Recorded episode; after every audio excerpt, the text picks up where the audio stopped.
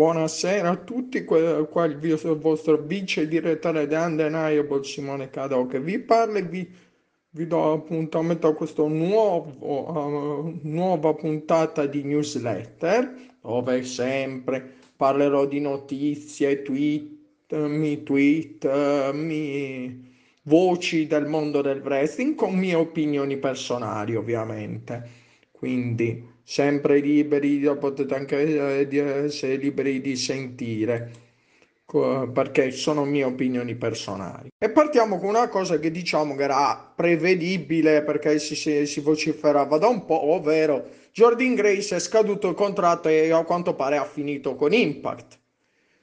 Beh, che dire, negli ultimi anni era cres- è cresciuta molto, questo è vero, quindi la ringrazio per tutto quello che ha fatto però sinceramente non è che mi strappo i capelli, solamente che per me Impact ora per quanto mi riguarda non deve tappare i buchi, ma semplicemente per me deve mettere la ciliegina sulla torta di questa Knockouts Division.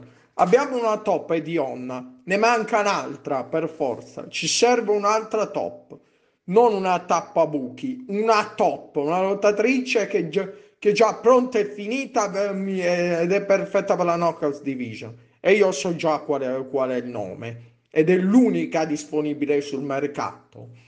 Però ne parleremo più avanti di lei, infatti. E poi parliamo di un'altra cosa piacevole, ovvero inve- piacevole invece, questa sempre riguardo Impact. Il ritorno si spera in pianta stabile di Jake Christ al fianco di Semicalia nel Rich durante l'ultimo pay per view Under Siege. Speriamo che sia sotto contratto perché ci, mi farebbe molto piacere rivedere il buon Jake Christ di nuovo in, uh, a Impact. Insieme a Rich e Sam sembrano aver ri- riformato gli OVI però in, in, versione face perché ovviamente Rich è face Jake Christ è tornato come face e Sam Callian in questo momento è face. Quindi speriamo bene che l'abbiano messo sotto, sotto contratto, che possa stare alla, con Impact, possa magari di nuovo davvero continuare a riformare la stable con Semicalian e magari andare anche per il titolo X Division.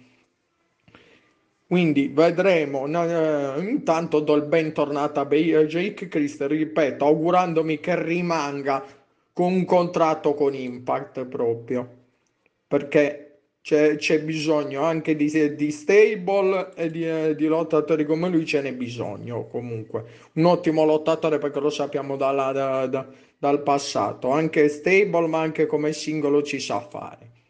Poi veniamo proprio alla lottatrice che per me spero prima, prima, prima o poi ritorni ad Impact, ovvero stiamo parlando della mia lottatrice preferita, Tessa Blanchard che ultimamente sta aumentando i suoi impegni di wrestling, ovvero nel senso di booking, ed è praticamente ovunque perché va, è andata a un tour in Canada, ora sta girando ancora negli Stati Uniti, poi ad agosto, se tutto va bene, sarà in, uh, sarà in Austria e io andrò a vederla personalmente, andrò a vederla dal vivo, quindi mia, per me sarebbe, sarebbe la realizzazione di un sogno che non pensavo possibile o comunque molto difficile perché sarei dovuto andare negli Stati Uniti se no.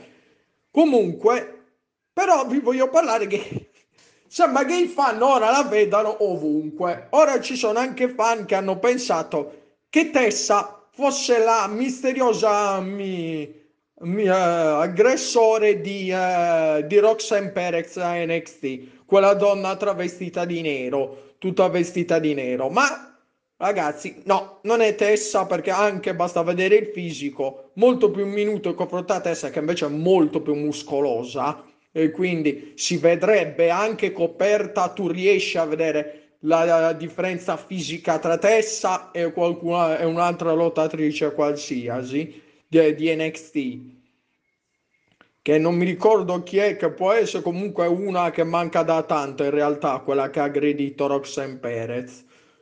In ogni caso, Tessa non sta andando in WWE per il momento, non sta andando in AEW per il momento ed è meglio così, perché per, il, perché per l'AEW, per quello che ho visto, nel match per il titolo femminile è imbarazzante. E io non voglio vedere Tessa in questa divisione a rovinarsi magari la carriera, visto che Tessa non ha mai sbagliato un match. Di tutti i match che sto guardando sta facendo nelle indie, sta facendo grandi match con chiunque con tutte le ragazze più sconosciute delle indie, lei sta facendo grandi match. Perché? Perché sa portare avanti da sola un match e sa condurre l'avversaria nel fare un gran match.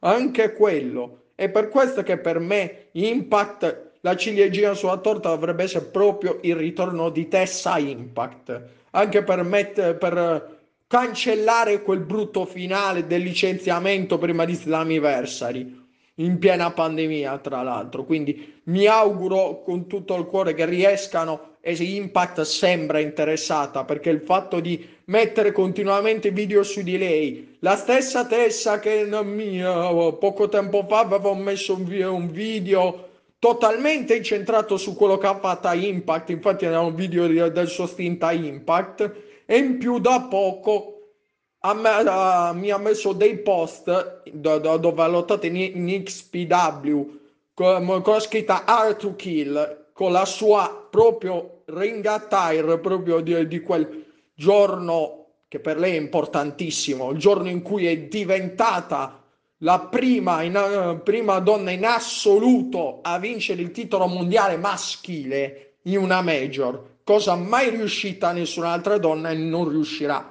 mai a nessun altro. Quindi mi auguro che visto questi indizi vedremo il ritorno della, dell'undeniable a Impact che insieme a tutte le ragazze che ci sono adesso, compresa la stessa Trinity Fatu, mi, lei e Tessa potrebbe far crescere anche queste ragazze qua. Masha, Killer Kelly non è che, che è, è giovane, eh, ha 32 anni, però ha bisogno comunque di qualcuno. Cioè, questa ragazza ha bisogno di qualcuno che guida. Oh, non basta la sola Dionna, serve anche un'altra lottatrice. E Tessa sarebbe perfetta. Perché nonostante è ancora molto giovane, comunque ha 28 27 anni tra mia, ah, in estate ne compirà 28 ma veramente c'ha un'esperienza incredibile nonostante è giovane ed è già al top della condizione perché veramente mai stata fuori forma, nonostante è stata lontana dai ring per quasi due anni. Quasi dico perché si sì, fece quel match con Kylie Ray in quella indie e basta. Quindi speriamo bene che torni a Impact e, e, e spero che anche i fan la smettano di, di vederla dove non c'è in pratica. Perché non è, non è lei che ha attaccato Roxanne Perez, e non, è, e non arriverà in AEW, non credo proprio. Piuttosto ci vedo forse una Jordan Grace andare lì. Stiamo a vedere. Con questo vi do appuntamento alla prossima puntata di newsletter e se ci riesco recuperando eh, magari gli highlights di, di Double or Nothing darò un parere anche su quello ma quella è una cosa a parte per il resto vi do appuntamento alla prossima puntata di newsletter ciao a tutti.